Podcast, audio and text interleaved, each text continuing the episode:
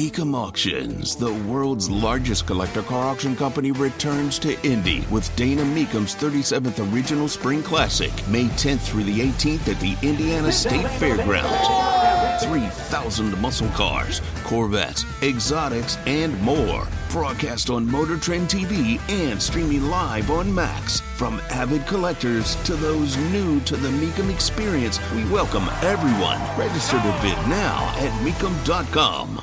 We'll come back and uh, we'll talk and more about China. Today is the one year anniversary. Yes, I know, I know. Today it's... is the one year anniversary of our trip. We have received so much praise from around the world and around the country about our visit there, the courage to make it, to identify with democracy and not to be running into a corner because a dictator in China uh, is a coward and throws a temper. Have a temper, yeah. Well, it would be nice if, if Speaker former Speaker Pelosi could get the sentence out. But yes, one year since her trip to Taiwan, which we favored. We absolutely favored her going to Taiwan, and she went with with a, a, a, group of members of Congress. It was the right thing to do, and there she is on CNN celebrating herself, which is always uh, weird. And then referred to Xi Jinping as a dictator. Biden did that a couple months ago and was excoriated for it, and here's the former speaker uh, doing it. Well, he is a, a, dictator, and you know, as as the expression goes, uh, it takes one to know one. No? I, I felt pretty good about that. Tony Katz at 93 WIBC. Good morning. Good to be with you. N- nothing like cheering yourself. That is that is great. The guy getting cheers yesterday was Ron DeSantis. And I am starting to wonder out loud whether or not there has been a recognition that DeSantis needs to be rehabbed. Oh, you may agree, you may disagree. That's absolutely fine. He talks about what's going on with illegal immigration and how he gets vilified for sending uh, people to places like Martha's Vineyard. I mean, give me a break. What a farce that they're doing. What a crock. But it just shows you the left in this country, they want to criminalize their political opposition. They want to weaponize the institutions of government to go after people that they can't beat through the political process. This was an issue in my reelection, Sean. Some people were attacking me over the fact that we've been very strong against illegal immigration. And what was the result of that? We won the greatest Republican landslide in Florida gubernatorial history. So this is a crock. It's a total abuse of power. But it doesn't surprise me that they would try to do that. It doesn't surprise anybody that people would abuse power. It doesn't surprise anybody uh, anymore. This is what has become the standard. What isn't standard, again, I go back to Ron DeSantis here because there's something happening, and I'm going to dig into it a little bit later, as I said. DeSantis agreed to a debate with Gavin Newsom. The popcorn moment. Let's go, let's go, let's go. It's a story you need to hear to believe, then grab your popcorn because there is more. I guess Gavin Newsom, the the governor of California, thinks he governs his state better than DeSantis does his. Of course, he's put billboards uh, in in Florida saying that you know California's freer or some insanity like that, and he's wanted to debate him.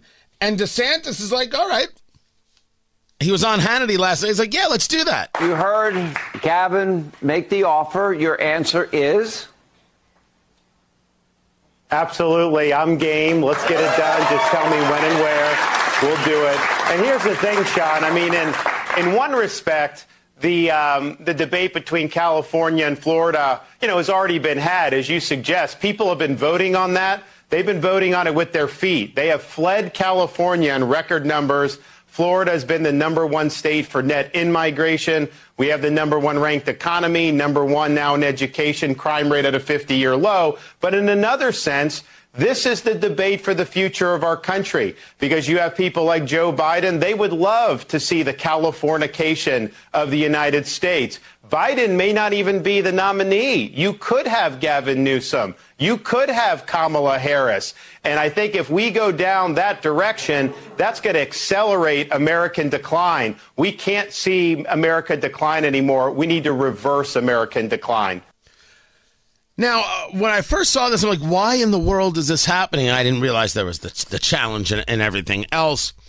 Because um, I first saw this, I'm like, you're running for president. Why are you even wasting your time?